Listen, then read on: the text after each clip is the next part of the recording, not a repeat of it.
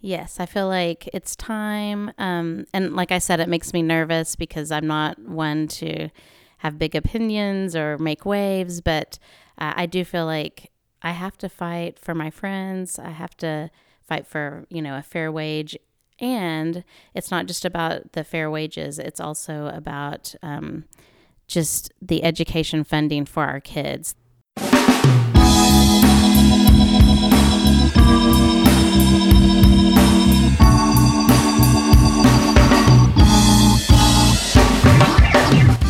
Hey, everybody, welcome back to Let's Pod This. We've got a great episode for you this week. I know we missed you guys last week. Sorry that we skipped a week without any notice. Um, I was sick. Andy had a crazy, crazy schedule, and it was just not something we could get together to make happen last week. We hope you missed us, and we hope you're as excited as we are to be back this week. I have a, I'm here in Upper Room Studios, and I've got a special guest with me in the uh, the opposite hosting chair today. John, say hello. Hello, I've got Mr. John Rourke here with me today. friend of the pod. He's friend friend of the pod and is uh, is guest hosting. He's sitting in for Andy Moore, who could not be with us this week. We'll have Andy back next week. But uh, John John Joe That's it. Joe has graciously agreed to sit in and uh, be the voice of reason this week to Oh, my absolutely. to my meandering uh, my meandering gibberish. I, I was brought in to keep you on track. And somebody has to. Somebody has to. How are you this week, Joe? I'm great. How Yeah. are you? You know, I'm doing pretty good. It's been uh, been not not a bad week at work. Flu season seems to be winding down a little bit. I should knock on wood. Um, but it's always nice when people aren't crazy sick all the time. So that's been that's been good. It's been busy in other areas though. It has. It has been an eventful week and an eventful two weeks, which I'm sure we'll catch up on. Yeah, I mean, trying to trying to keep track of everything that's going on at the Capitol this week is just crazy. I mean, this is uh, so this is deadline week. So as we talked about a couple weeks ago, there is a deadline every year where bills have to be heard in committee and passed out of committee in their chamber of origin. And if they don't meet that deadline, bill's dead, can't come back. Um, similarly, there is a bill, there is a date by which a bill has to be passed off the floor in its chamber of origin. And that day, as luck would have it, is today. So as we're recording, this is Thursday, March 14th. Um, the House is still in session, Yes. uh, passing bills, doing some, uh, doing a lot, doing a lot of work. The Senate was in session until about 11:30 last night, trying to work late. off the floor. It It was was, uh, so a lot, lot going on. A lot going on. But then again, there always is. That's uh, that's true. So we are going to do our best today to try and bring you guys up to speed. Um, you know, it's, it's been really busy. There've been literally hundreds of bills passed in the last two weeks. So we are not going to get to everything, but we're going to try and hit the highlights and give you guys a sense of what's happening at the Capitol and what's in store moving forward. Other big news in the last two weeks, I'm sure everyone's aware, is the uh, teacher strike, the impending teacher strike that's going to be a accompanied by a strike of Oklahoma public employees. We're going to really kind of get into the nitty gritty of that later in the episode. So we'll we'll do our usual news recap, let you know what's going on with the legislature, and then spend the bulk of the rest of our time talking about the teacher and public employee Right. work And I. I believe you have some guests. Uh, we do, we do. We got some, we got some audio from. We spoke to, we spoke to um, a teacher. We spoke to some families that have kids in Oklahoma City public schools, and tried to kind of get a sense. You know, I don't, I don't love the term like man on the street, but you know, it's kind kind of get a sense of people who are looking at kind of the consequences of this issue in their day to day life in a way that you know I'm not. I'm not a teacher. I don't have kids in public school, so it, it was good. I think to get a sense of what what people that are kind of impacted and invested in that way, Sure. how how they feel about it. So Sure. we'll hear from them a little bit later. Great. Shall we get to it? I'm ready. All right. So, first segment this week. Don't miss this. This is our weekly news roundup, articles, you know, news articles, podcast episodes, tweets, anything else that we think you should take a look at. We are starting this week in the great state of New York. The New York Times had an article this week. Um, yesterday, there was a press conference held by Attorney General Mike Hunter and the uh, director of the Department of Corrections here in Oklahoma announcing that we are going to try to resume executions for prisoners that have been sentenced to death.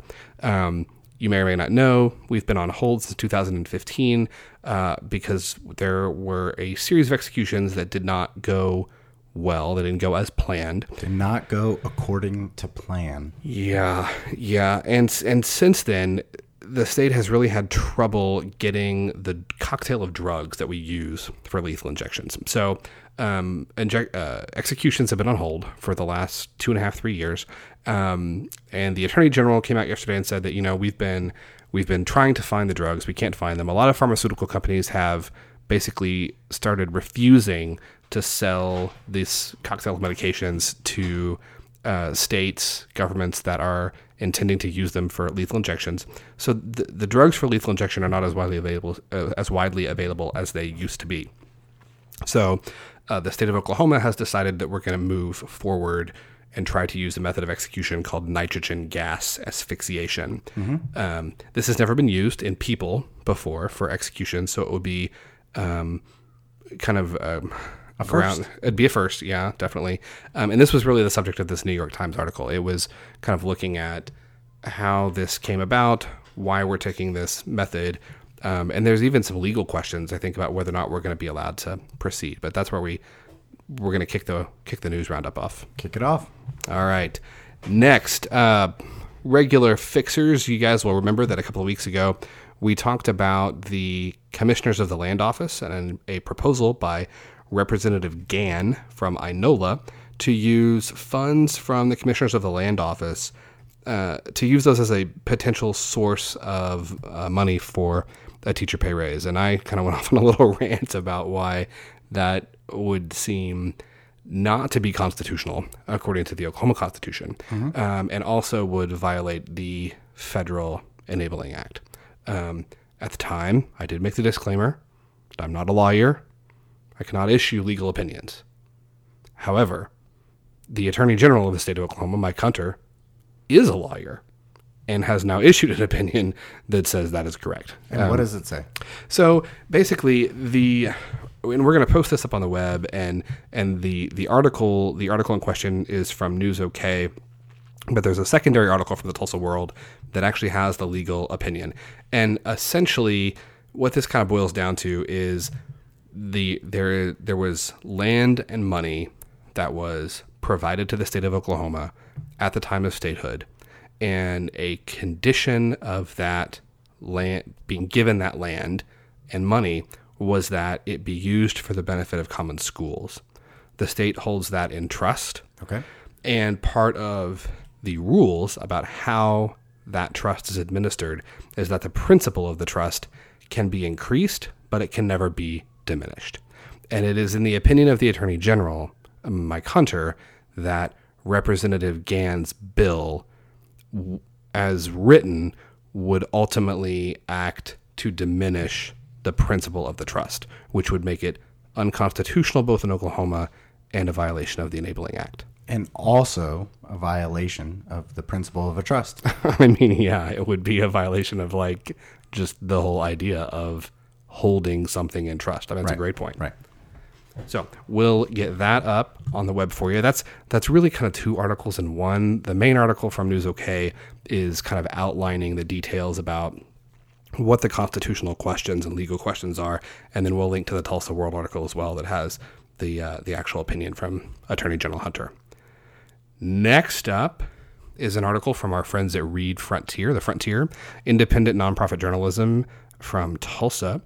So, the city of Tulsa has recently built a new city jail.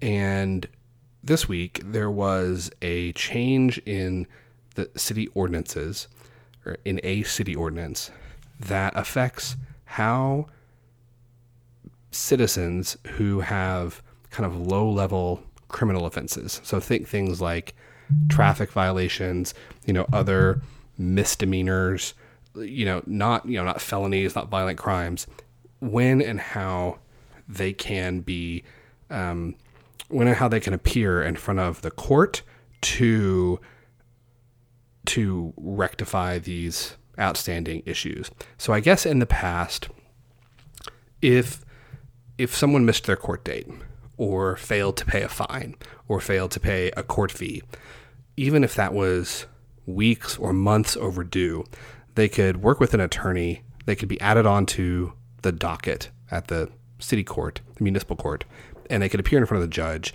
and get put on a payment plan, or they could pay it off, or they could, you know, basically take the steps they need to take to not be arrested for having outstanding warrants and fines. And and it sounds like it'd be a relatively easy process. Right, right. So uh, very straightforward, and they've they've kind of you know defense attorneys in Tulsa say they've operated this way for a long time. Well, they changed this ordinance, so now if someone is if they're failed to appear or pay a fine goes beyond 60 days, they are now legally required to surrender themselves to the city jail, or they'll a warrant will be put out for their arrest. So defense attorneys are saying like what the hell? Like where did this come from? There was very little kind of notice served that this was going to be a change. And because they have this brand new jail defense attorneys are kind of crying foul and saying hey this is really just a way to get more people into this jail right like we got this jail now we need to fill it up right we got it so we got to use it um, you know again i am not a lawyer and i don't i don't practice the law that i don't practice in tulsa so I can't I can't offer my firsthand opinion of it, but I'll tell you I think that the article is really interesting and definitely worth definitely worth a read. And and how might that impact the Tulsa jail system right now? I mean, in terms of in terms of the city jail, I think that they I shouldn't say I think the case that the defense attorneys are making is that like you know we use all this taxpayer money to build a jail, we should use the jail for something. Um, there's also an argument to be made that the reason they built this jail is because a lot of these kind of low level, level offenders that were winding up incarcerated were being sent to the Tulsa County Jail, which, like many county jails in Oklahoma, is massively um, kind Burdened. of yeah. So, so that was the reason I think for the construction of the city jail. But I think that the some of the district attorney or some of the defense attorneys that practice in Tulsa didn't see this didn't see this coming. Okay. So All right. So we're gonna put that up on the web. yeah, that'll, that'll be up on the web as well. All right. Next up, our friends at NonDoc, another great uh, independent nonprofit investigative journalism site. That this one's based here in Oklahoma City, um, has an article about the Wind Catcher Project. So, the Wind Catcher Project is a power project, a wind turbine. Uh, yeah, it seems like it's pretty self-explanatory. A uh, a wind turbine There's an project, implication there. right? It's a wind turbine project that um, has been proposed for the Panhandle, um, and it's big. How big? If it is built, it will be the largest wind energy project ever constructed in the United States. Like it's huge. I Hmm. think that I think that the goal is like 800 2.5 megawatt turbines Okay. that are planned. Wow. Um, this is being advocated by Public Service Company of Oklahoma. Uh, interestingly, Walmart is a big proponent of this as well. Okay. Walmart has an agreement mm-hmm. where they would get a lot of their power from this new project, and Walmart as a company has plans to be, I think, 50% renewable by 2025 and 100% renewable not far after that. And you're talking about the Walmart brand, the national brand. right. Yeah. Right. Um, however, the Windcatcher project is facing a lot of opposition. It's facing opposition from kind of some of the usual suspects. You know, we've talked about before um, that Mr. Hamm from Continental Energy has a lot of um, animosity toward wind projects. There's some other kind of players in the more traditional energy sector. There are actually some other purveyors of wind energy that are also opposed to this. Um, there was a big hearing at the Corporation Commission um, earlier this week, kind of talking about the project, merits, demerits, whether it should go forward. Um, It's a the, the article. It's pretty lengthy. It gets into a lot of detail. It is absolutely worth your time to Any, check indi- out. any indication of how conservation groups are responding to this news? When you say conservation, do you mean energy conservation groups? Do you mean like Uh, like natural environmental environmental groups? conservation. hmm You know, I don't I don't know that. I mean, have you heard anything? I haven't heard that off the top of my head. Do you know? I, I haven't to this specific project, but I have in the past heard about um, uh, environmental conservation groups opposing uh, wind turbines as they tend to interfere with um, bird migrations. So I was just gonna say things like that. migratory bird patterns. Migratory bird patterns. That's it. You got it. you know, I've never gotten to say that on the pod, but I can check it off my bucket list. It's another first. Migratory bird patterns. John John co-hosts first, Right. And you get to say, uh, uh, you know, something you've been wanting to say for a long time. Oh man, it's a good day. Wow. It's a good day. Let's go for three. Oh, well, well, I'm sure we'll find something. All right. Lastly, our fifth fifth article for the week, And this is the hot topic. It is. This is so. This is. You know, I I try really hard not to prioritize our news roundup. Like I think anything that we put up, we feel like is worth reading for a, a lot of reasons. But if you're gonna read, if you're only gonna read one thing this week, this last one is the one that you should check out. So, Oklahoma Watch, um, investigative journalism, again, nonprofit here in Oklahoma City, has a great, great piece up uh, that's talking about the teacher strike. The piece really does a couple of things. So, as we will, as we have talked about at length uh, previously, and as we'll get into more here in a little bit, um, several revenue measures have been proposed in, in the House and the Senate to try and bring in more money to the state treasury for the purposes of funding a lot of things, but particularly a $5,000 teacher pay raise. As yet, none of those have garnered the necessary 75% threshold to pass into law. Um, the most recent plan, Step Up, failed by a pretty significant margin. Mm-hmm, mm-hmm. And Oklahoma Watch contacted all the legislators, all the legislators that voted against the Step Up plan. They heard back from 17 of them, I believe. Wow. Um, and this article details the responses that they got from all 17 legislators who um, who who responded to that okay. inquiry. Um, and the their responses are illuminating. The other reason I would say that that article is really worth your time is because the second half is one of the Q and A's. I think Oklahoma Watch really does a great job of coming up with like here's kind of frequently asked questions for a particular issue, and so the rest of the article deals with some of the facts about a potential teacher public employee walkout. Right. You know, where can you get childcare? What about kids who depend on schools for lunches? You know, is this legal? Are teachers allowed to strike? Um, it's really, it's good, interesting reading, um, and I think that this is an issue that's going to affect. I mean, virtually everyone who lives in Oklahoma, one way or the other. So, if you're going to win, if you're to read one thing this week, I would it, check that out. And it's pressing because we're talking about something that is tentatively scheduled for early April. Yeah, two so weeks. We are weeks away. Yeah, two weeks and four days. Wow. So great. All right, John. Any uh, any thoughts? Thoughts on the news roundup? Thoughts on any of the, any of these that you found particularly compelling? Or well, I do think that the hot topic, whether we you know are going to acknowledge it or not, is this teacher walkout. And and when you consider that state employees are considering planning a stoppage, and we we don't know what that entails, and we honestly we don't know what the teacher walkout entails. Is this something that's going to last for several days? Um, you know, what's the potential impact of that? You know, I mean, it, it would be extremely informative um, to know kind of what it, what is the param, you know, what does that look like, and also what does the stoppage look like for the state employees, because we're talking about something that could could have a lot of impact um, on uh, unintended populations, those individuals seeking those services or those students that are in school. So, absolutely. Absolutely. All right. Well, that is the news roundup for the week. We are going to take a quick break and we'll be back in just a minute for your legislative recap.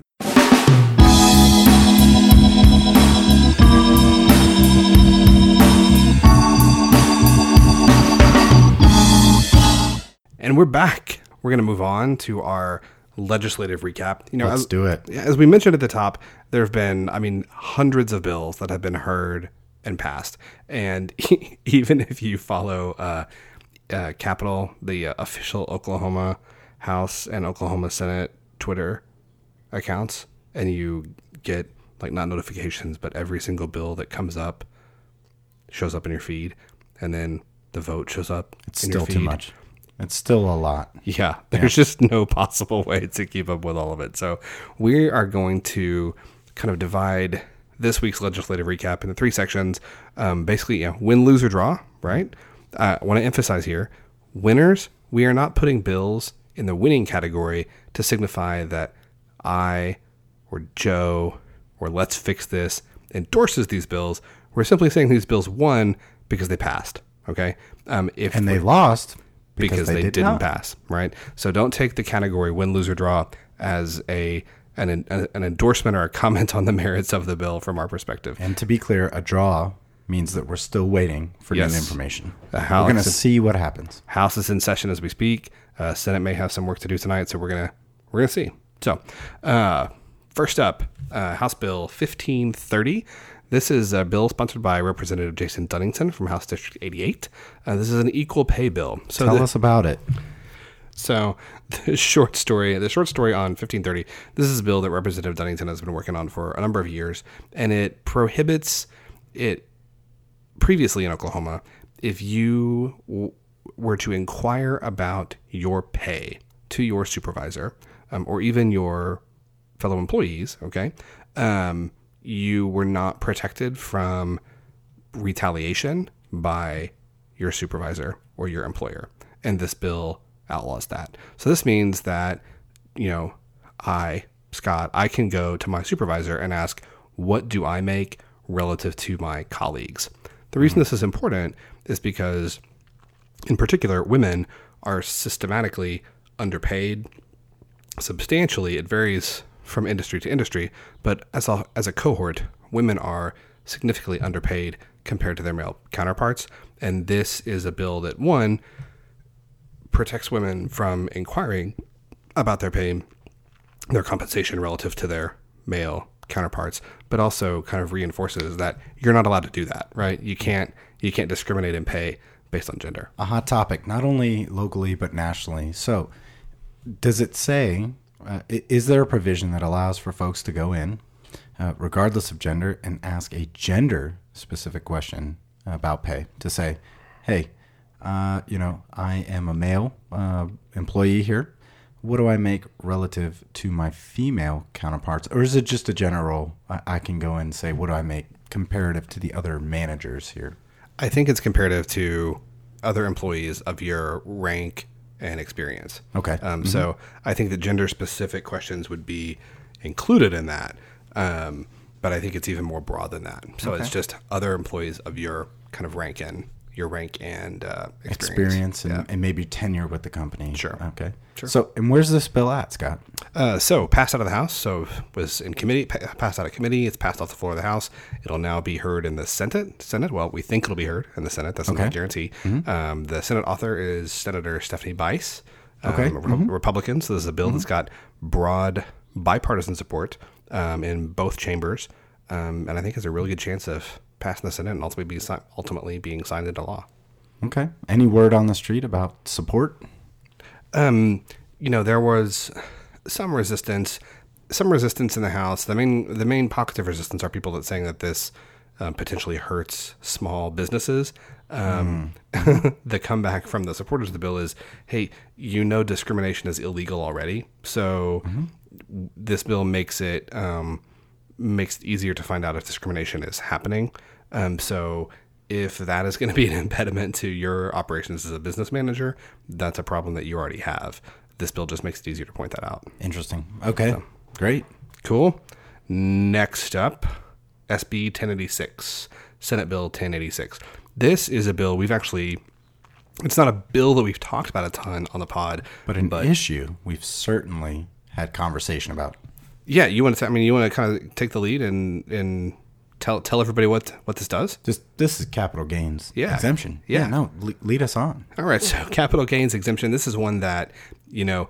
Um, this is a bill that says uh, for the sale of certain kind of investments, for the money that you get from certain kinds of, you know, whether it's property or stocks, um, you know, in money that you have made from the sale of investments, you're allowed to deduct and essentially not pay income taxes on in Oklahoma. Does not count towards your gross household income. Right. And the reason that matters is because the thought when this bill was passed or when this law went into effect was that this would spur investment in the state of Oklahoma. However, recently a report by an outside agency found that the that And, and, and to be clear, why would it have implied that?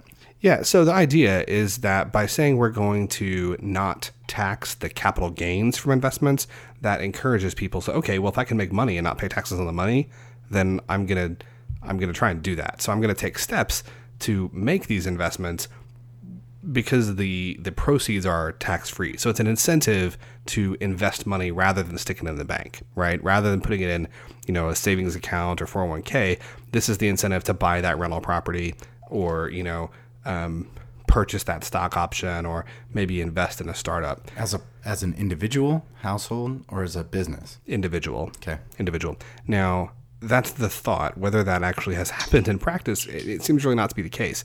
So, um, part of the never ending quest to find revenue for the state of Oklahoma has been to look at certain tax exemptions and see, like, do these make sense? There's a commission that was created explicitly to do that.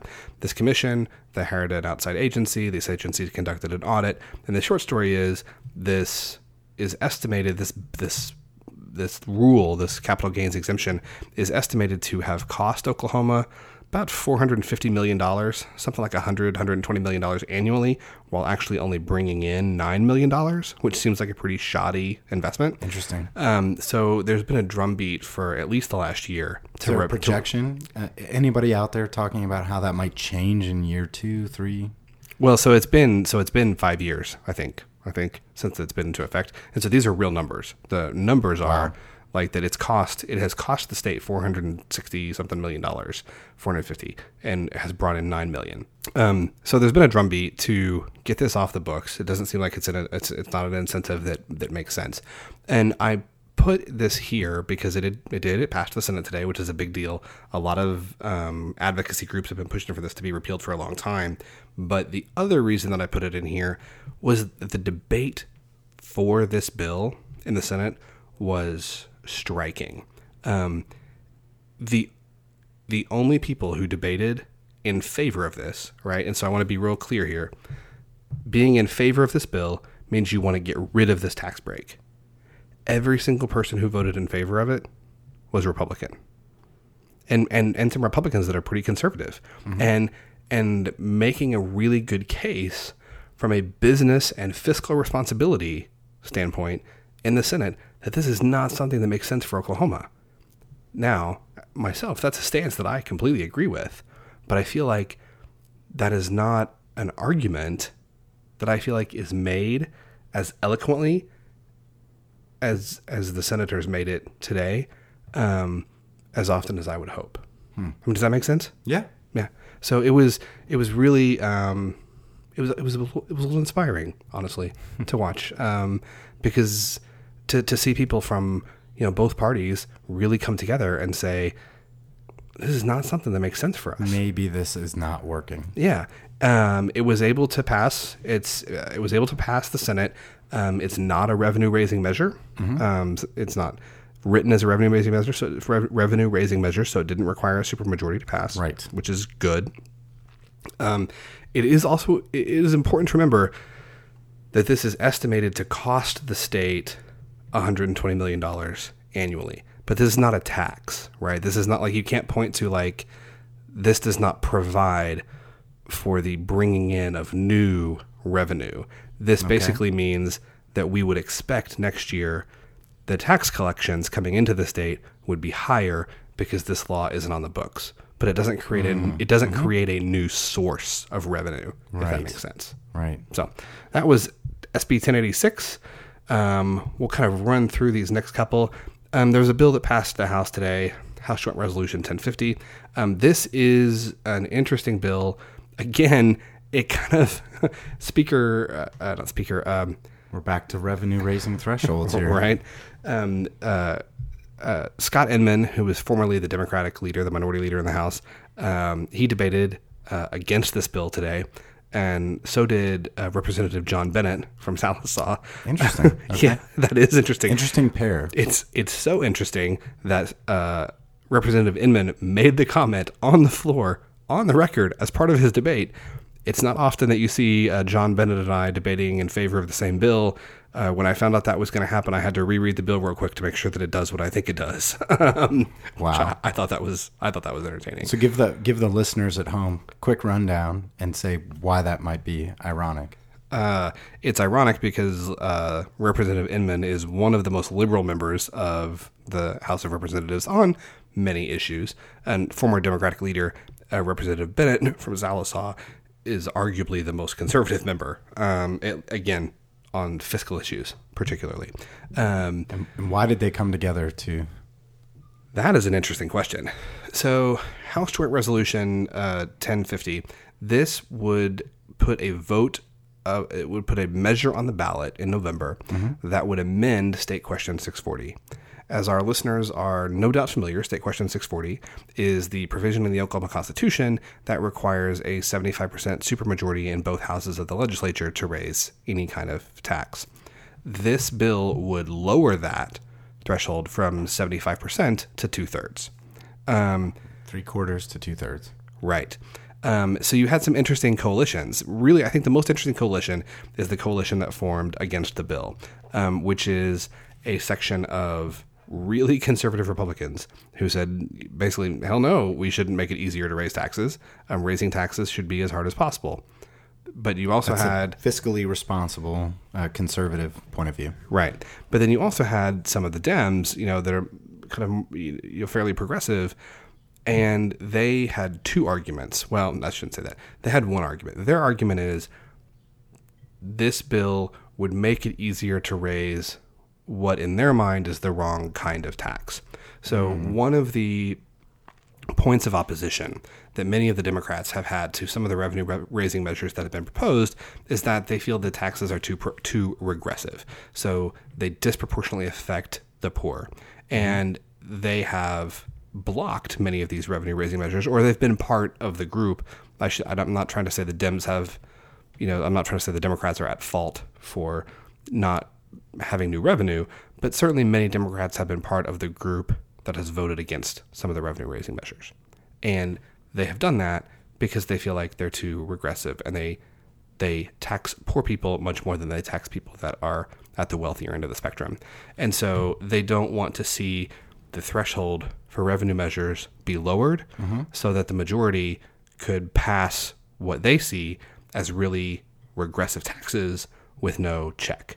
So you essentially have members of a very minority party and uh, members of a very majority party coming together to say we should not lower the threshold uh, uh, that it would take to pass uh, certain legislation. Yeah, And both both arguing in favor of keeping the supermajority, which I found Yeah. just interesting. Um, next up is a bill. This is Senate Bill 1140. Senate Bill 1140 is a bill that deals with adoption. Um, so this was an issue near and dear to your heart. it is this is an issue that um, uh, affects me uh, kind of peripherally um, because my wife works for a ch- an, an agency that um, takes care of kids that are in DHS custody. DHS custody custody. Um, Senate Bill 1140 was proposed because there are some there are some agencies in Oklahoma that take care of kids in state custody and work to find them foster homes and adoptive homes.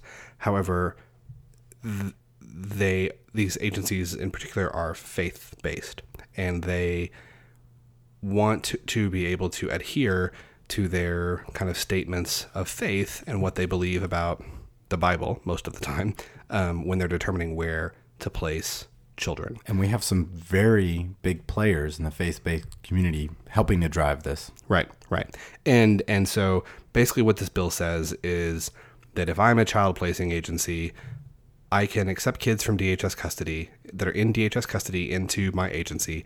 I can accept DHS funds to help take care of them, but if I want to deny a family the privilege of adopting one of those kids because this family um, doesn't adhere to what my statement of faith says should be their lifestyle, um, I can say no. We're not going to. We're not going to adopt to that family. And this is a piece of legislation that, that looks very much like pieces of legislation that have been passed in other states. Yeah, that's correct. So, states like Alabama, South Dakota, Texas, uh, and uh, some that are pending in Georgia and Kansas, and even a bill that looks similar in the U.S. Congress. Right, right, and you know, there's there's two kind of sides to this. So the people that are pushing this bill, which are the faith-based nonprofits that are involved in child placement, their argument is, hey, there are lots of agencies that want to help take care of DHS kids, mm-hmm. but they're not doing it right now because they are afraid that, and we're just going to come out and say it, the first time they refuse to adopt a child into a gay or lesbian family, they're going to be hit with a lawsuit. That's their So this bill is being packaged as a preventative measure uh, for to protect agencies that are faith based um, from ever having to field a lawsuit for selective uh, adoption. yeah, right. I mean that's exactly it. Um, and And have there been any lawsuits in the state of Oklahoma thus far? no, it's never happened. It's never happened in Oklahoma. Interesting. Yeah, so that's not a lawsuit that's ever has never happened. Um, but the argument from the people pushing the bill is if you push the, if you put this legal protection in place, you may have you will have many agencies that are kind of sitting on the sidelines step into the arena and try to help start adopting these kids out to families. So that's the argument in favor of the bill. But the argument against the bill is that this is allowing taxpayer dollars to go to agencies that are practicing religious discrimination. Um, and the argument from several of the people opposing the bill on the floor of the Senate was that, you know, we've never had a lawsuit over this issue, but as soon as we pass this bill, we're going to. Um, and that has been the case in some other states that laws like this get passed and then are immediately challenged in the courts. Um, there, none of those have gone to the level of the, uh, to the level of the Supreme Court as yet, and so, you know, I don't know what the outcome of that would be. But Interesting. anyway, the bill passed off the floor of the Senate on Monday. And to be clear, the state of Oklahoma and a lot of other nonprofit agencies that are involved in adopting out uh, do not discriminate based on those things. Correct. Yeah. All right. Next up is Senate Bill 1195. Uh, Joe, takes us away. Yeah. So, so this is a bill that is being uh, spearheaded to allow additional types of gaming in casinos in the state of Oklahoma, particularly on uh, uh, tribal lands. So uh, there are a number of casinos in Oklahoma that are operating entirely on uh, what are card-based games. And the idea is is that if you introduce uh, roulette and dice type of games in those uh, places, that you can increase the amount of revenue that will come in to the state. Basically, there is an opinion that if you are a casino operator in the state, that you are losing business to other states by not operating the full kind of gamut of, of gaming styles. Now, I'm not a gambler, so uh, I have not spent significant time inside of casinos as a participant, but I do understand um, from the uh, from what's out there that this could conservatively bring in in year two forty nine million dollars in revenue to the state. I mean, that's substantial. It's a, it's you significant. can't, you can't, I mean, you can't sneeze at Right. 50, 50 million bucks, right? Right, right. And I mean, you know, I don't, I don't have, I don't have data to support this. And I would also say, I would also say I'm not a gambler. You know, I, you know, play poker occasionally. Um, we might enjoy- have made a side bet, you and I, here and It's there. true. and it It's true. probably wasn't for money. Um, but I'll tell you, bet. you know, bet. anytime, anytime I've been in Vegas, you know, when I go to Vegas, uh, I don't, I don't sit at the slots. Um, I don't sit at the card tables. I mean, maybe, maybe a hand of blackjack here and there. But if I want to go to Vegas and I want to gamble and have a good time, dude, I, I personally, I'm at the craps table. So, like, is this crap? Is this is this a game that would is is like? Are we gonna have craps in Oklahoma now? Yes, we could. I mean, so the Senate has voted thirty to, to sixteen on this measure, and and what what it's been described, it's been uh, given the uh, metaphor of kind of what we have in the past done with alcohol, right? And the, the, the way that we do gaming in the state of Oklahoma has been referred to by proprietors of gaming institutions as gambling 3.2, right? That is hilarious. it's essentially gambling light, right? Okay. And and so what what the folks that are in support of this bill are looking for is to expand the gaming options for the folks that are already coming to the casinos or who would otherwise be coming to the casinos instead of going all the way to Vegas. Right. So yeah, you could see Right. craps, uh, other variants. I'm not uh, that I mean, well that's- informed about what all the dice games are out there, but you would see more. You would see specifically dice games and roulette. Is Gow a dice game? No, Pai Gow's a card game, right? Isn't Gow a card game? Yeah, I I. I actually don't know what you're talking about. yeah. Have you have you ever played craps? Yes. Dude, Yes, once. craps was a good time. Yes, and I I also rolled dice on occasion in high school, right? You know, just uh, in the back of uh, the school. And so I, I, I mean, I get it. I think what they're saying is that folks that are serious about their gaming or who are, are you know, super excited about exploring gaming Yeah. like to play dice games, roulette, sort of those games that are not the traditional card games. And Yeah. this bill, 1140, or um, excuse me, 1195, would expand the gaming options um, at those places. And I do want to say that the other great thing about this bill is potentially the amount of jobs that it could create, right? So, right now, you have folks working in the casinos at specific games. You add games, you add employees.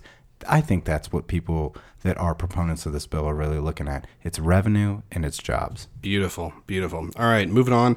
Uh, Senate Bill 1030. Um, this is one we've talked about briefly uh, in the last episode. I'll give a quick summary, and then Joe, I'm going to ask you to make, you know, just a little bit, a little bit of commentary and context here. So, 1030. This is a bill that lowers the threshold at which people qualify for Medicaid, which is also called Sooner Care here in Oklahoma. Um, so, if we're if we're getting real technical, the bill directs the healthcare authority of Oklahoma to approach the federal government and ask the federal government for a waiver, which would allow us to decrease the threshold at which families in Oklahoma are eligible to quali- qualify for sooner care. That's right. Essentially asking for permission to lower Right, right. And it would take it to 20% of the federal poverty level, which is, uh, I think, like right around, I mean, the, the poverty level depends on your family size and some other things but Right. this would be this would be a significant decrease from where our sooner care threshold sits now And, and, um, and you know what it is in terms of income. I mean, w- w- what does that decrease mean for numbers of income? So- amount of income. So the, I think the best number that kind of illustrates it is that a a single mom. This is and this number comes from Oklahoma Policy Institute. This is their estimate. Okay. That a single mom who has two kids who makes three hundred and forty six dollars a month would no longer qualify for sooner care. wow. Yeah. So, you know, Joe, I, I mean, do you just kind of want to talk for a minute and just like, what, what, you, what, can you kind of put in context for us about, you know, I, I the argument I think here from this and then another bill we'll get to here, here get to here in a minute is that there are people that are kind of freeloading. You know, they're taking advantage of the system. They don't need these services. They can afford the health care. They can afford the food stamps. They can afford these things, and they're just depending on the taxpayer to subsidize their their lifestyle. I mean, I don't know what's what's kind of your that's that's the argument that I feel like I hear from the folks that propose these sorts of bills. What what would you say to that? Yeah, I, what I would say is that it, that exists.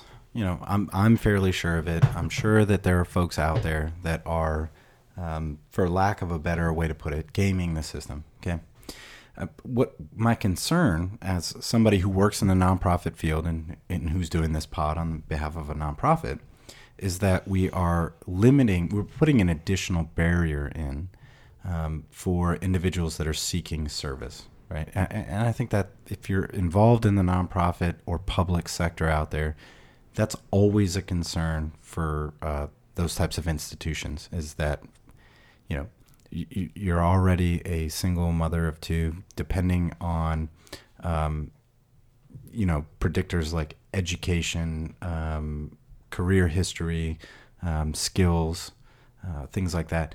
We're really talking about access. So, so as a single mother of two, or you know whatever your situation is, do you have access to this service or this benefit or this uh, well taxpayer benefit, right? Um, and is this limiting the number of individuals that can likewise access that? I mean, are we making the pot smaller for uh, folks that are uh, living with a lot of barriers, and are we sticking another one in there? And I think that's the concern that anyone would have uh, just in looking at. I do have to disclose that I am not as familiar with the bill as you are, working in the healthcare industry.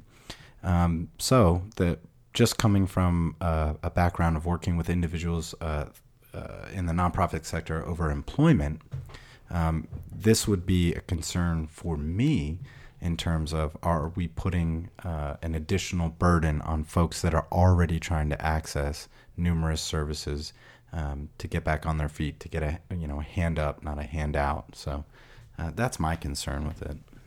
So that's the last of the winners. Next, on to the losers. And again, winners and losers is not meant to uh, signify an endorsement of any bill or our opinion about any bill. This is simply a reflection of whether or not they passed or did not. Um, first up in our losers uh, section is Senate Bill 1120. This is Senator Yen's medical marijuana bill. Mm-hmm. We talked about this a couple weeks ago. This would be a bill that, should State Question 788 pass in June, this is a bill that would kind of rein it in a little bit. It delineates specific conditions for which medical marijuana can be prescribed. Um, that had passed out of committee with the title stricken. It did not pass off the floor. There was some debate. It wasn't honestly it wasn't super. It wasn't super interesting. It just it didn't pass. I think that the the kind of the gestalt is no one wants to do a lot with medical marijuana until they see how the state question goes. And so this is a further. Uh, implication for the types of things that medical marijuana can be prescribed for. Yeah, yeah. So this would this would limit more of a specification, right? So or a limitation. All right. Next we have Senate Bill 1104. Now, this is the lunch shaming bill, and we'll talk about exactly what that means. Um, I included this for several reasons. One, I think it's a good bill. Two, it's a good process uh, illustration. And three, this is a bill that I think is near and dear to both you and I. Uh, I one, one because yeah. we think it's a good bill, but two, I uh, am good friends with one of the chief advocates for this bill. You are um, indeed. Uh, you have also I, a close relationship with one of the chief advocates for this bill. That's right. I, I was fortunate enough to be a part of the Hunger Action Day. Uh, that was up at the Capitol to kind of talk to our legislators about this bill specifically and I happen to be married to somebody that is uh, a, a, chief advocate of this and uh, believes deeply uh, in its purpose. Can you kind of tell us about the bill, like what it what it does, and then we'll get into what happened? Yeah, I can. And I, I just want to point out that this is a bill that has broad bipartisan support, and it, it didn't show up on our losers list because it was voted down.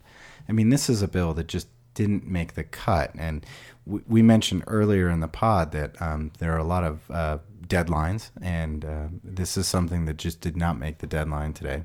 It was bumped from yesterday, and so it uh, it's not a dead issue, and um, we are both, and probably a lot of listeners uh, are uh, behind seeing this issue uh, revisited in the future by this legislature, and. And what this bill does is it seeks to sort of destigmatize um, not being able to pay for your uh, lunch a, a, as a student in school. And, and, and what you see uh, sometimes, and these are localized decisions, uh, is uh, individuals who can't afford to pay the balance of their free uh, of their lunch. Um, having to do things to uh, sort of let the rest of the world know that I'm somebody that can't pay for my lunch, right? So you may see that in a variety of different manifestations, right? So you might see a hand stamp.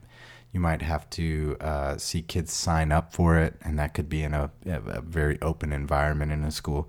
And I think probably the one that strikes me the most is you might have to work it off. You might have to work the balance of your lunch bill off as a student um, that cannot afford to pay for lunch. And this is, like I said, it passed out of committee. It had, uh, I think it had bipartisan co-authors, didn't oh, it? absolutely. Right? AJ Griffin was uh, a sponsor, and so was uh, Mickey Dollens yeah. was uh, signed on. So, so bipartisan authorship, bipartisan support.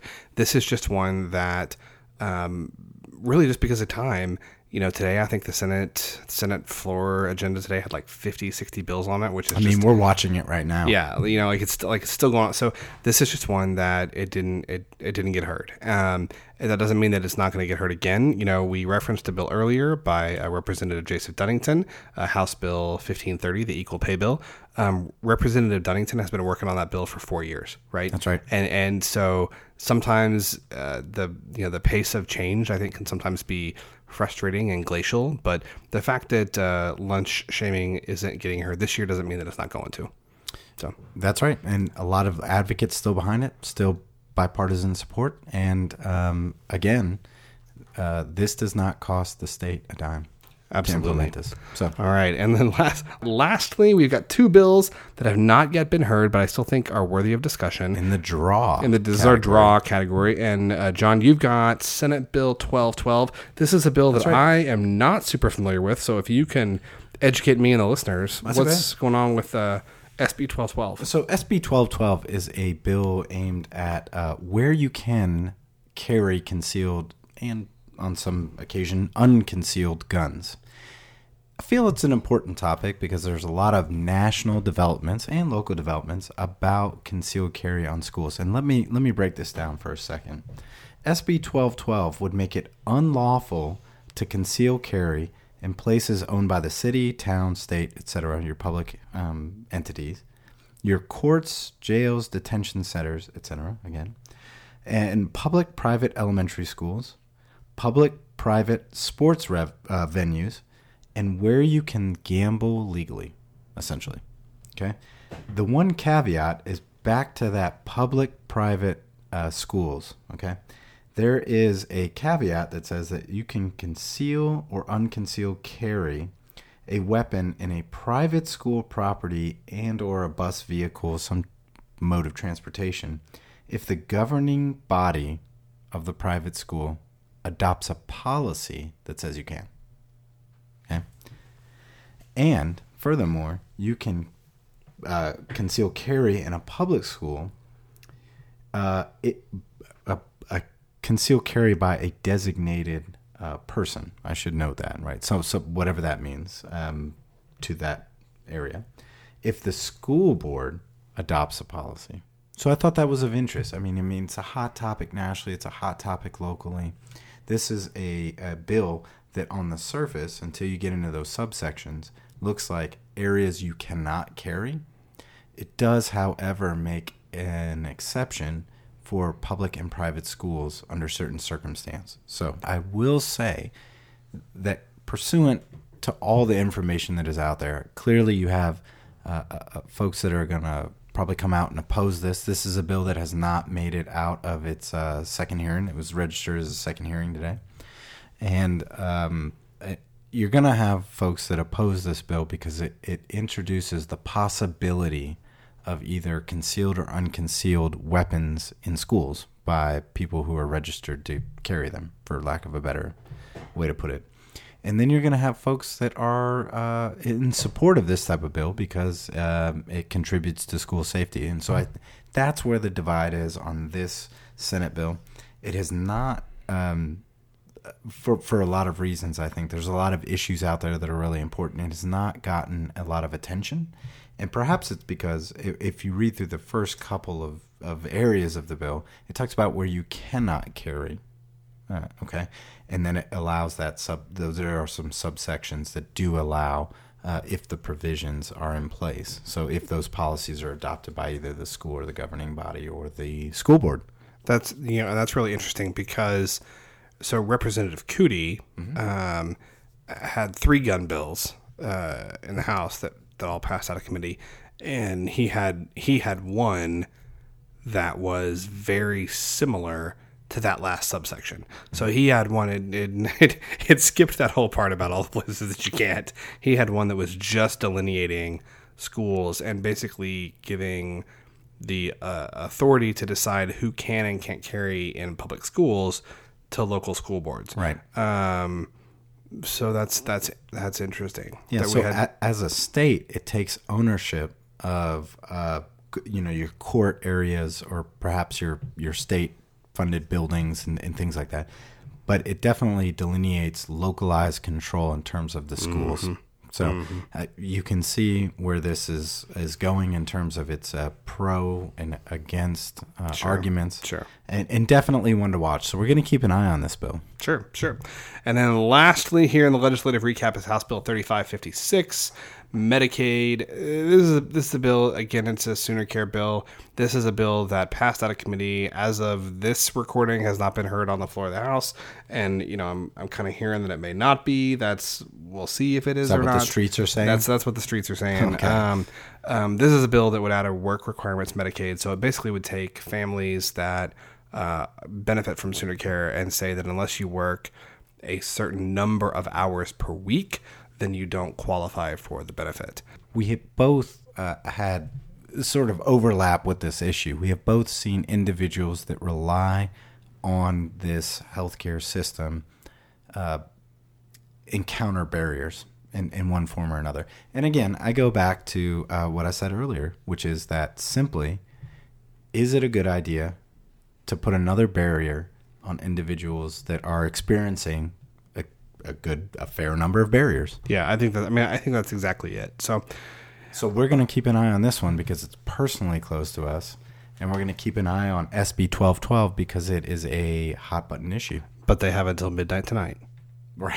Well, we're going to, I mean, we're going to keep an eye on it right now. Mean, we're looking we- at it right as now. we Yeah. as we speak. So, all right, that is our legislative recap. That was that was a doozy. So, we are going to take a break. When we come back, um, Very quick break. Quick break. When we come back, we are going to have some interviews that I was uh, able to get some some just time chatting with um, a teacher in Oklahoma City Public Schools as well as a family in Oklahoma City Public Schools and kind of get their their thoughts on where we're at and why and you know what what message they want to deliver to legislatures. So with that, we'll be right back.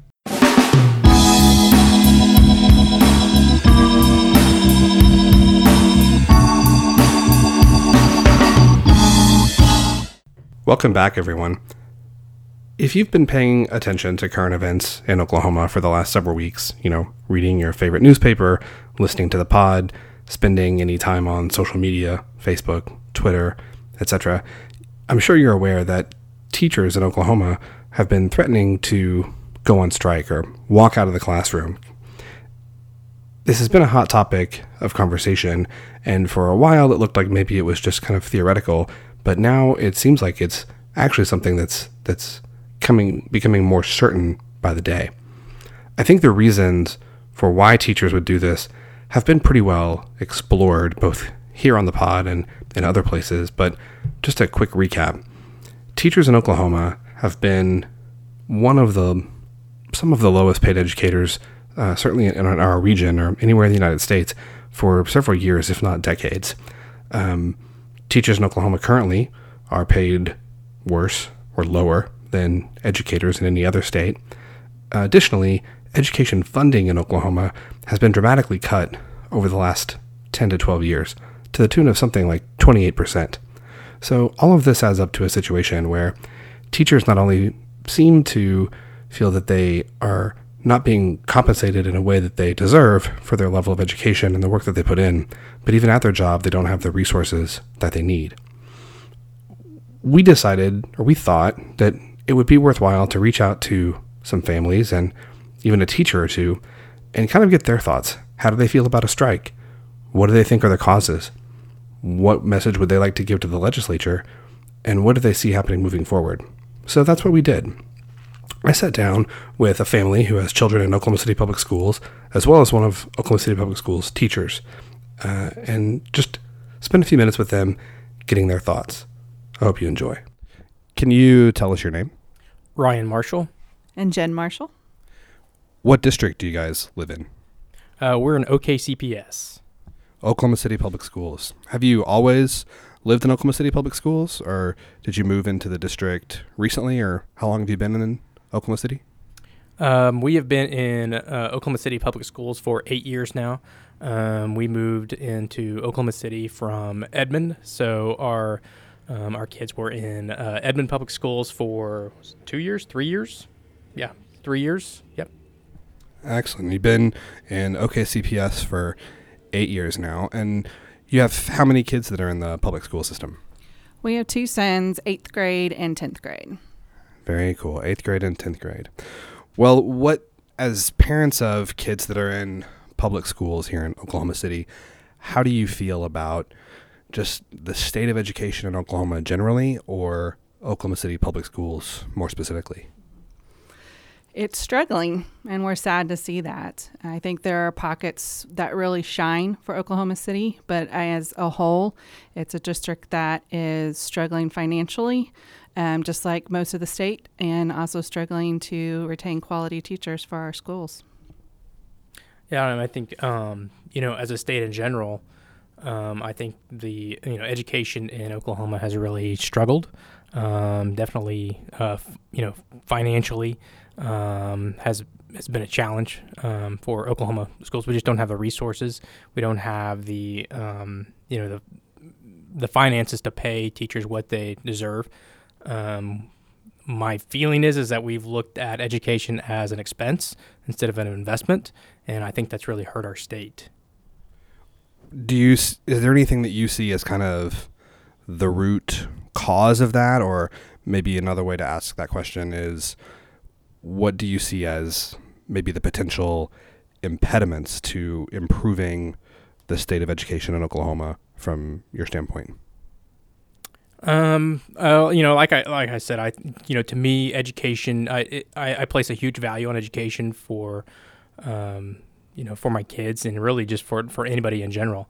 Um, and to me, it is an investment. I mean, it costs. You know, it costs to send you know send kids to school. It costs to, you know, to send kids to college. You know, and you save, you, you try to save, and, and, and you look at that as, as an investment and not as, as an expense. And I think overall, as as a state, um, we viewed it as an expense, and so we've been very reluctant to um, to put money into it, to find money whenever you know um, whenever times are, are tough. We don't, you know, we we haven't uh, you know done the hard things and made the hard decisions to to you know to raise revenue um, to put that towards education, you know, for an improvement for our state.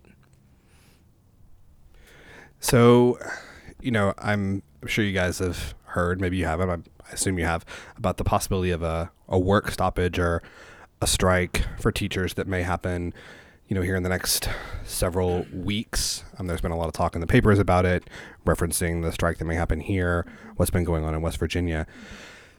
I guess, first of all, do you guys have strong feelings about this, one way or the other? I don't have strong feelings about a strike or a walkout. I have strong feelings that teachers do need an increase in pay and that our schools need to be better resourced with the uh, materials that they need, with the resource support staff that they need. Um, I have questions about a strike. Is it a strike? Is it a walkout? Is it one day? How long is it? How does this affect testing for children? And I'm not talking just state testing, but advanced placement testing for kids going into college or um, international back international baccalaureate testing for students at certain schools. Um, I just have a lot of questions that I'm not sure how this is going to impact the state of the schools. I hope it is effective to the legislation and has um, sheds a huge spotlight on an area that is um, struggling for sure. Um, but I'm not sure what is the plan. I'm not sure what, what we're looking at. Are we talking two months where kids aren't in school? Are we talking just a day? Ryan, what do you think? Yeah, I, I think one of the challenges that we have as a state is, you know, the the 75% threshold to raise revenue. I think that presents some um, some unique challenges for Oklahoma that would be different for West Virginia or whenever the strike happened in, in 1990. Um, I think it's as we have seen over the past year how difficult it is to raise revenue in Oklahoma. Um, so I think with the you know with the strike, um, you know I, I have questions about how long it's going to last, and you know you know honestly I, I'm a little cynical about our, our state, you know, legislators of whether they will actually do what needs to be done.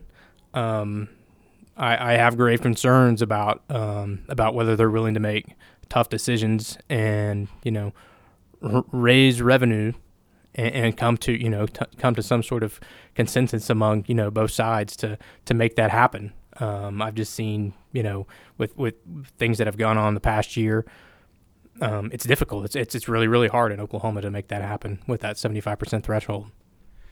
Yeah, and you know, in particular, you know, we consider that that seventy five percent was state state question six forty that was passed yes. as a response to the last teacher strike. Um, so we'll we'll see what's going to happen. Um, last question I have for you guys, and you're welcome to share any other parting thoughts um, that you have, is what what message is there anything beyond what you've already said here that you would like to send to the people at 23rd and Lincoln that are, you know, kind of supposed to be, you know, um, making these decisions for us and kind of fighting these battles on behalf of the rest of us? Yeah, I mean, I think it's time to get it done. I mean, I think we, like I like I said before, it's an investment in our state, and um, we're we are without raising revenue for education, we are crippling our state. I mean, and to be honest with you, I am encouraging my kids, you know, look outside of Oklahoma. To be honest with you, I mean that's really sad to say, and it really hurts to say that because I grew up here. I'm from Oklahoma, um, but the opportunities here are from what you know, especially over the past eight years. We we've seen it. We've seen what's happened to education. It, we feel it. We feel we have felt in our home the you know um, what's happened to education. We see it every single day. We see the challenges that are fa- that we face. Um, for example, math teachers. We have I can't tell you how many math teachers we've been through, where we lose math teachers right in the middle of the year. Um, it's it's been really really hard um, on on our kids. You know that it, it, and so, like I say, I, I I want our legislators to get it done. You know, in order for our state to, to to thrive and survive and be the state that it can be, we need solid education. We have to have education, quality education in this state in order for this state to to be what it can be. I would just ask the legislators to um, look at the bigger picture. And like Ryan said, it's an investment. We've got to look to the future of the state of Oklahoma. It needs to run on more than just oil and gas. Um, we need to build a, a broader um, opportunity base for our kids and show the kids and the teachers and the staff of all of our districts that we actually care, that we value what they do and the time and their own money that they spend um, to uh, to give their lives to these kids. Um, my, my, kids spend more time at school than they do with me during the week. Um, so I want them to have an opportunity to feel valued in a place where all the staff feels valued as well. So um, I would just ask that they look at the bigger picture. Thank you guys so much for your time and for all the investments that you've made in your kids and in the public school system. And thanks for letting your voices be with us today. Thanks, Scott. You bet. Thanks, Scott. Hey, Leslie, thanks for sitting down and talking with us today. Thank you for having me. So, Leslie, what district do you teach in? Um, I teach in Oklahoma City Public Schools. Awesome. And what uh, what grade do you teach? Kindergarten. Kindergarten. That sounds like a fun age. Yes. And how long have you been? Um, how long have you been a teacher? Um, I have been a teacher for about twelve years total. Twelve years total. Have you always taught in Oklahoma City Public Schools, or where else have you? Um, I've taught in uh, inner city Fort Worth and Plano, Texas, and then Oklahoma City Public Schools. Has the majority of your time in education been in Texas or here in Oklahoma? Here in Oklahoma. Awesome. Well, we sure appreciate the job that you do. Um, I think you have a unique perspective, having taught in you know, multiple districts across multiple states. Kind of with that in mind, what do you think about the state of education in Oklahoma generally, but Oklahoma City even more specifically? Um, I do have to say, whenever I think about education, I really think back to my days in Texas and how I was never I I was never worried or I didn't really feel like unsafe like I do now. Um, in the way that I just um, I never know if I'm going to have what I need for my kids. Um, I am very fortunate to work in a school uh, that has high um, parent involvement. And so they give me a lot of what I need. But um, as far as um, even my my own child uh, that goes to attends Oklahoma City Public Schools, she's in middle school, and she and her friend have to share a textbook. Um, and so when they're doing homework, they have to FaceTime each other to be able to do their math homework so they can both see the textbook. So I would say um, where in Texas there wasn't really a worry to have what we needed, definitely here it's it's more of it's more of a worry. So Wow. Um, what do you see as kind of you know thinking about problems like kids sharing textbooks, not you know knowing what you're going to not knowing what you're going to need or not knowing if you're going to have what you need. What do you see are kind of the major obstacles to improving education in Oklahoma? What what do you feel like are kind of the impediments or maybe even another way to put that is where do you kind of see the problems coming from? What's the what's the root of the issue to you? One root cause that I think is um, teacher turnover. Um, and also, there are a lot of emergency certifications.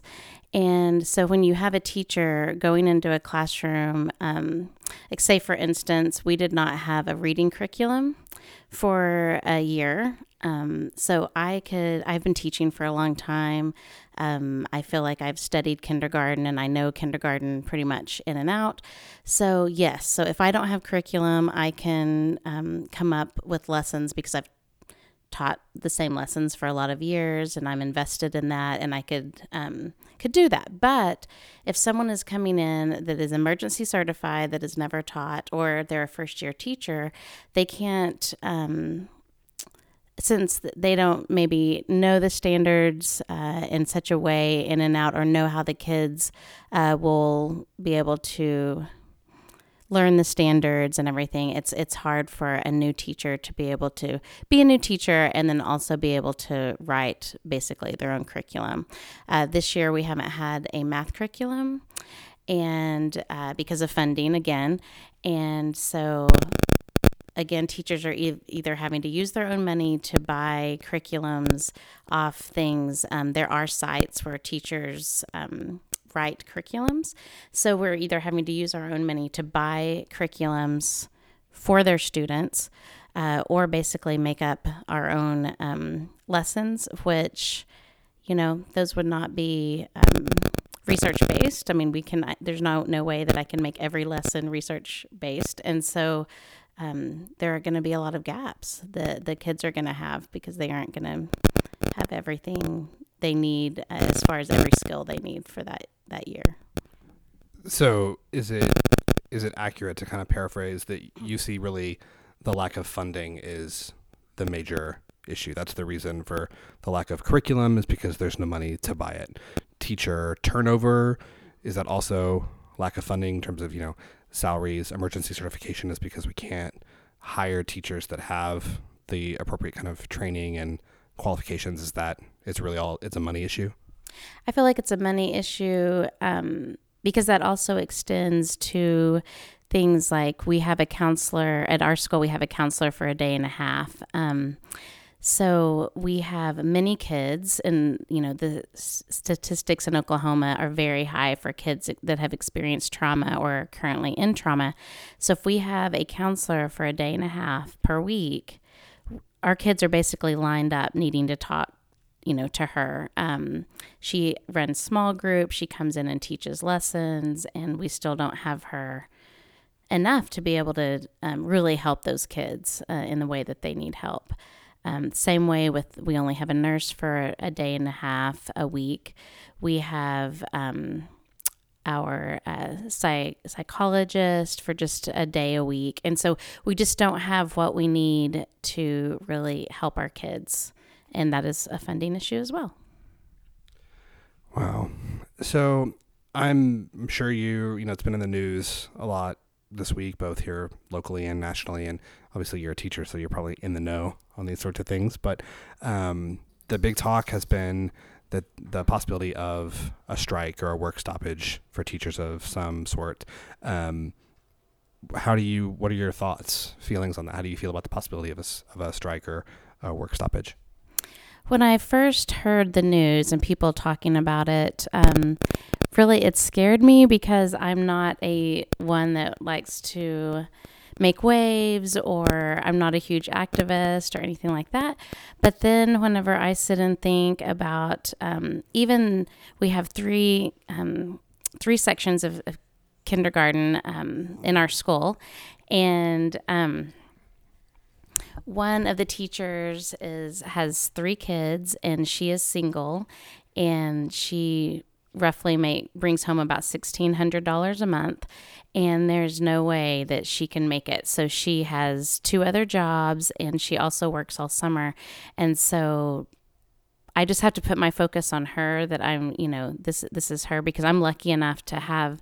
Um, my husband is uh, another breadwinner, so I'm I'm lucky that I we can make it each month. But um, I just think of her and how she has to fight every day to to make it with her salary, and then uh, the teacher across the hall, she's single and young. She's 24, and she cannot she can't move out of her parents' house um, because she doesn't make enough. She works at Lakeshore every weekend, all weekend, uh, just to save money so that sometimes she could, um, at some point, she could save up enough money to get an apartment and be on her own like she's always dreamed of. So, so you're one of your fellow faculty members at your school is a full time degreed teacher and can't move out on her own, living with her parents.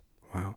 So, all that to say, it sounds like you're in favor of the strike. You feel like this it's time. This is what needs to happen. Is that accurate?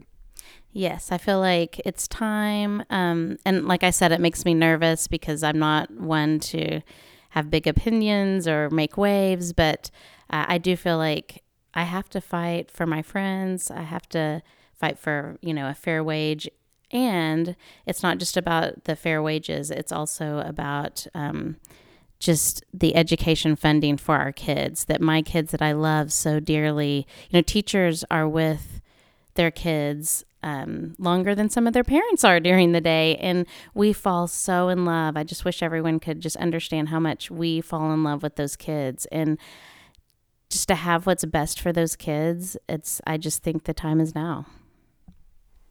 Well, um, if you, and maybe that's it. Maybe that maybe you just maybe you just answered my last question. Um, what, if anything, would you say to our legislatures, to the senators and representatives that are at the Capitol every day, who you know ultimately, um, you know, assuming a strike happens, the ball's going to be in their court um, to either do something about this or or not. What message would you have for them? What would you want to say to them if they were here with us now? I think I would just, um, I guess there was just so, I would like to say to them if there was any way that they could come and just be in our shoes and just see what happens every day and how much um, teachers really do affect their students' lives and um, just really the miracles that happen every day in classrooms um, all over the city, all over the nation. Um, it's just, it's amazing to see just how much a kid grows and just that relationship that you have and how much they learn and how really their lives are shaped by what a what a teacher can do. And I think if they if teachers felt more support and if teachers weren't didn't have to be so worried about getting the supplies or maybe their own personal lives about being able to make it we could work together to um, really just make it a win-win for everyone.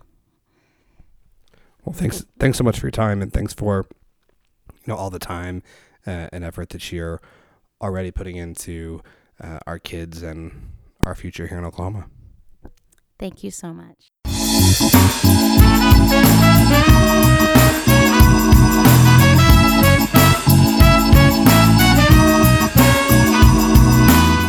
All right, guys, we're back. So, uh, first off, I want to say thank you so much to Leslie Skliv- Leslie Scrivener from uh, Oklahoma City, Oklahoma City Public Schools, as well as Ryan and Jen Marshall uh, for their time sitting down with us and giving their thoughts. Yes, thank Um, you, thank you. Kind of on to the subject of a teachers' strike. First, before we kind of get into it, a little bit Hot of button issue. Yeah. we got some breaking news. We do. We have we have we have, we do have a little little bit of breaking news. So, um, the Speaker McCall um, had scheduled a press conference for 3:30 today.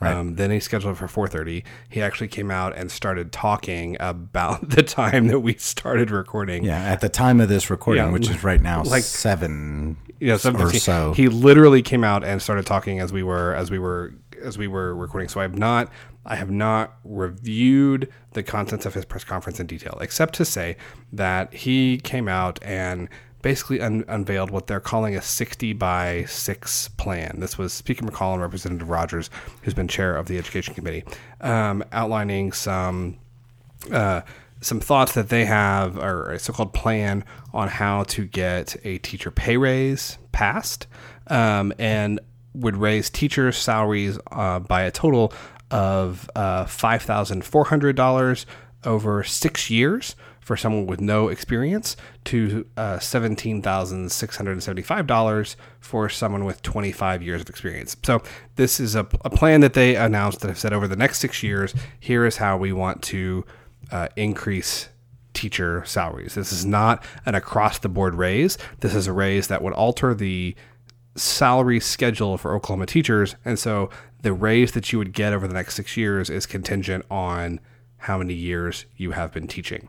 Um, the OEA, uh, and this was about 45 minutes ago, um, Oklahoma Education Association has come out with a statement in response to Speaker's press conference.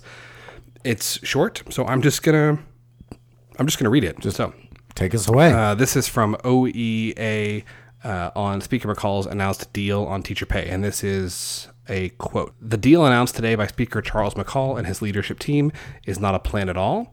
In fact, it's worse than the plan that failed in the Senate last night, and once again, it's nothing more than a political stunt that falls woefully short of the revenue needed to save our schools and keep teachers in Oklahoma classrooms. The group that stood with him today should know that our students deserve better, that our teachers deserve better, and that Oklahomans deserve better. This movement is bigger than any one group who cares more about playing politics than doing what's right by our teachers. In fact, it's these kind of political games that have created the anger and frustration that is driving this movement. That's interesting. Let's let's talk real quick about what the manifestations of this movement could be, right? So we're talking about a planned teacher walkout, right? Planned for early April. Uh, last estimate that we read, 25,000 protesters, okay? And possible state employee stoppage of work to coincide with this walkout. So let's talk about that. Yeah, so I think it's important to note that one, this shows that you know, despite some efforts by uh, leadership in the legislature, we are still, you know, at least as of as of now, we are nowhere near averting a work uh, averting right uh, a work stoppage. Number one, um, number two, um, I think it's important to note that you know, one of the one of the demands that teachers have that have put out here. I, I think that the teachers have been pretty clear in saying that this is consistently mm-hmm. that one this is not just about their salaries. I mean, listening with you know to my talk with Leslie, this is not just about her salary or the salary of her colleagues. This is about the fact that they have to buy their own curriculum. This is about the fact that they have to share textbooks. This is about that they, you know, listening to the Marshalls. This is about that kids don't that that kids don't have the resources in the classroom that because they need. Teachers may not have access to those resources. Is right. that what I'm hearing? Yeah, yeah. I mean, that's, I think that's exactly it. And this is not a plan. This 60 by 6 plan is not a plan that addressed that, right? So it, I mean, I'm, you know, and this is this is getting a little bit into uh, what we try to avoid here. You know, like I guess like I don't know punditry, whatever you want to call it, but like I think that this is maybe a, a bit of a misreading of the tea leaves here by the leadership. Like teachers are not just advocating for a raise for themselves. They want a raise for public employees, they want a raise for themselves, and they want better classroom support uh, in terms of resources. And this is not a plan that did anything to address that. So, in terms of implications, I think that, I mean, un- unless we see something new, I think that in two weeks and four days, we are still, we are still on a a we're on track on, on track mean, you know. to see a, a, to see a work stoppage from teachers and public employees. And the, the the other thing that's important to note is that again we didn't watch the press conference, and I I you know we just haven't as well, we are as we're trying we were doing this we're pod, doing this right. you know. I and we can we'll, do a we'll, special update. Yeah, I mean, and we'll we, and we'll we and we will as we will as needed. But I'm seeing kind of scrolling here through the through the tweeter um, that that apparently they they didn't propose any real sort of funding mechanism. Like, like there's not a dedicated, you know, the estimates are the 60 by 6 plan is that this this would cost over 6 years, it would cost like 700 million dollars and there's no funding stream. So so like where is that like where's that going to come from? And and again, we we have no indication as we sit here on this pod whether this teacher walkout um, and planned possible state employee stoppage Is that a day? Is that a couple of days? I mean, it could go on. I mean, it could. What are the potential ramifications of that as you see them, sir? Well, so I think you know there's there's a bunch, and and and I'm not trying to kind of I'm not trying to prioritize them here, but you know In no particular order. I mean, You know, what, what I- jumps to mind? so the first thing that comes to mind is one childcare, right? So there are a lot there are a lot of families in Oklahoma where mom and dad or mom and mom or dad and dad or whatever, both parents, whatever that situation is, or certainly single parent families where all the adults are at work, right? Mm-hmm. And childcare is expensive. I don't even have kids, and I can tell you that prim- that uh, that childcare is expensive. I so think you, you and I you know- both worked in fields where we saw firsthand what the cost of Yeah, childcare, so- what that burden is, what that barrier is. Yeah, so so so that's that's first off is like if you're a single parent or both parents work and you've got kids that are in you know kindergarten and third grade and your teacher's not there, what are you what are you going to do with kids all day? Number one.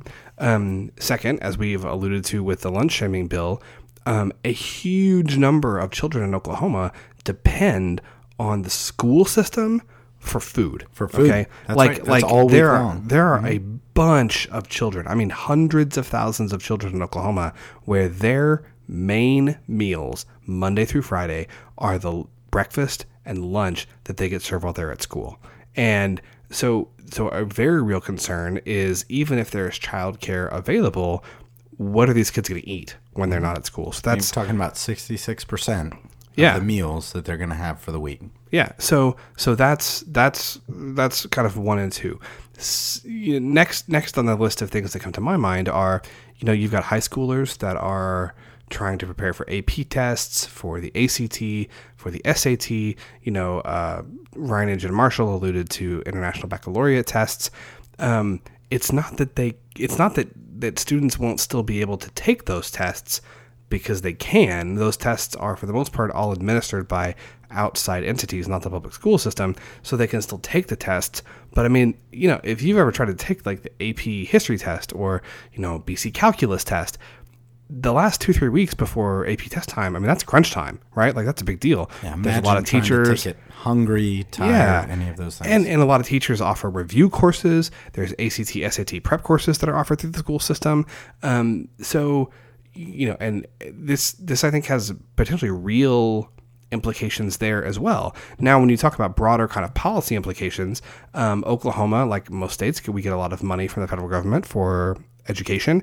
If we don't meet a certain number of instructional hours, if we don't meet a mandatory minimum number of instructional hours, um, then we start losing money. We lose matching funds from the feds, uh, and I don't. I think. I think everyone would agree that we are not in a situation where we can afford to lose money. Additionally, if um, Certainly not in a position to leave it on the table. That's Yeah. what you're saying. yeah, and then there's also um, the state testing. If you miss these testing days, that can jeopardize federal funding as well. So, and those testing days are scheduled for the end of April. You know, so the teachers, or at least some of the teachers' organizations, are saying they're prepared for a 10 day walkout starting April 2nd. 10 days, 10 business days, call that 14. That's April 16th. The implications of this, I think, would be hard to to overstate. And you know, I'm just kind of scrolling through my Twitter feed here, and you know, Representative, you know, I see Representative Rogers um, has said, uh, and this is who did this the press conference. Speaker McCall, who's the former chair of the Education Committee. Representative Rogers has come out in the press conference said that they came up with this plan without talking to OEA, which is the main teachers union. I'm seeing one. I'm seeing a Republican And, senator. and also the organizer. yeah, of, of the of the walkout. The walkout. There is a Republican state senator who is on Twitter saying, and I quote, "Can someone tell me how we're going to pay for this?" Acknowledging that there's no revenue stream for this. So Right. this We're seeing that now. Yeah. this this press conference, I think, really just um, reiterates how how far apart how far apart we are. And I'll tell you, you know, I asked I've I've asked some legislators like assuming a teacher walkout Personally. happens, yeah, personally, like the, assuming a teacher walkout happens, is this gonna is this gonna move the legislature? And the response that I have gotten overwhelmingly is absolutely it will. The only question is how long it takes. Um, which which on the one hand, if you're the teachers, sounds encouraging, but on the other hand, um, every day that this goes on has real consequences. So here, here's another question I'd like to ask you, Scott. What could be accomplished between now and the organized scheduled date of the walkout that could rectify this? That could stop the disruption to uh, our state, but also to those that are seeking those services, including uh, the children that are enrolled in those schools. What what what what could happen now that you think would satisfy those parties that are considering this walkout? So I think that's really there's there's really kind of two questions within a question there. So the you know I think what you're asking is I think what you're asking is what's possible, um, but what's possible to to kind of solve this impasse, and then what's available are really two separate questions That's intriguing. Expand on that. right? So, I, and what I mean by what's available is are there funding streams that the legislature could tap to fund every single demand that the teachers are making? And the answer is unequivocally yes. Oklahoma Policy came out with a great graphic earlier today. And so for fiscal year 2009, that, that kind of deals with this. For fiscal year 2019, the total funding proposal, everything, if you gave the teachers everything they're asking for in FY 2019, that would cost $812 million. Okay. Okay. So now let's say, just for instance, that that capital gains exemption that passed the Senate, we've already talked about. Uh-huh. Let's say that passes the House and the governor signs it. That's 120. Okay. Let's say that you restore the gross production tax not to seven percent, which is what a lot of the super, like a lot of the progressives really want, is seven percent. Okay. Let's say you take it to five, and five percent has been the Democratic caucus, particularly in the House. Five percent GPT has been their kind of line in the sand. We're not we're not signing on to any revenue proposal that so, doesn't so do a that. number that has been debated before. Right. Okay. Right. So let's say you do five percent GPT. That's two hundred million. Okay.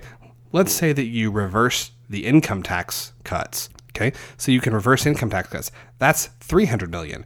Let's Okay. say that you pass the dollar fifty per pack cigarette tax. That's two hundred and fifty million. Let's say you do the six cent a gallon motor vehicle tax. Okay. That's one hundred and seventy million. Well, I What's mean, that come out to? we're, we're, For those keeping score at home. we're we're almost talking real money. I mean that all of those things together is is right at a billion dollars. Um, OK Policy has a couple other proposals on here that I'm not even, that I'm not even going to get into because those aren't things that have been really debated in terms of revenue packages. The main things that we've been talking about are motor fuels, cigarette tax, capital gains deduction. The Dems have wanted income taxes; those never never been on the table. And then gross production tax. Where do you set it?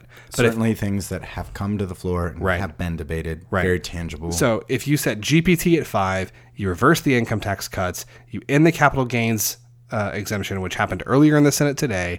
You raise the cigarette tax by $1.50, and you raise the motor vehicle tax by six cents a gallon.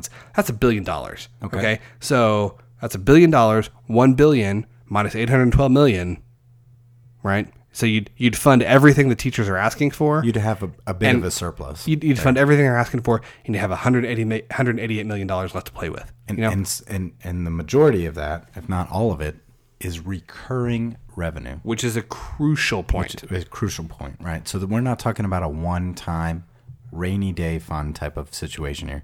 We're Right. talking about recurring revenue. Right.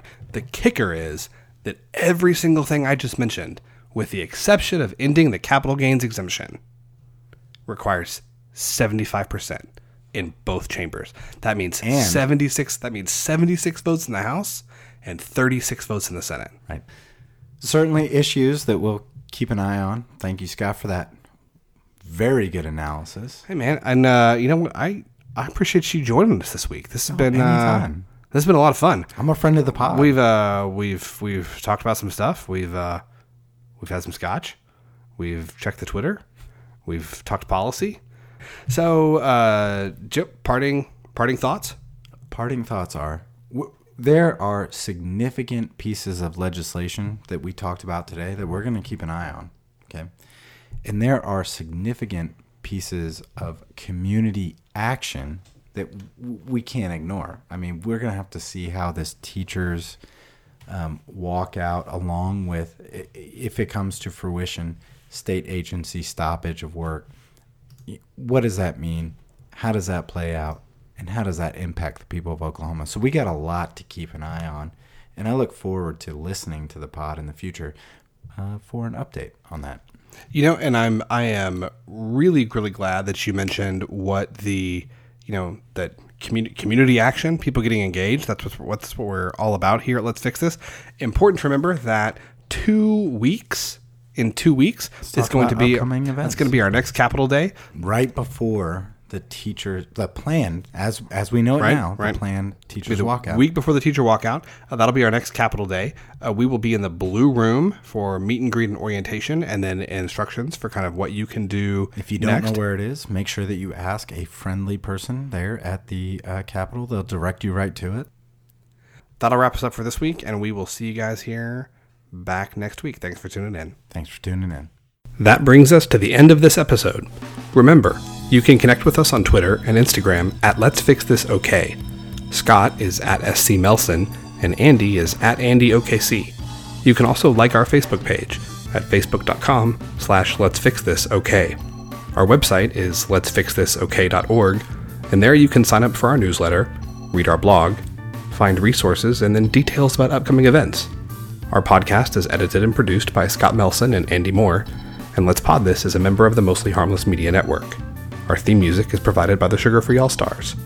Let's Fix This is a nonpartisan, nonprofit organization who strives to educate and equip all Oklahomans to engage with their government. We encourage you to get involved in any way you can. Remember, decisions are made by those who show up.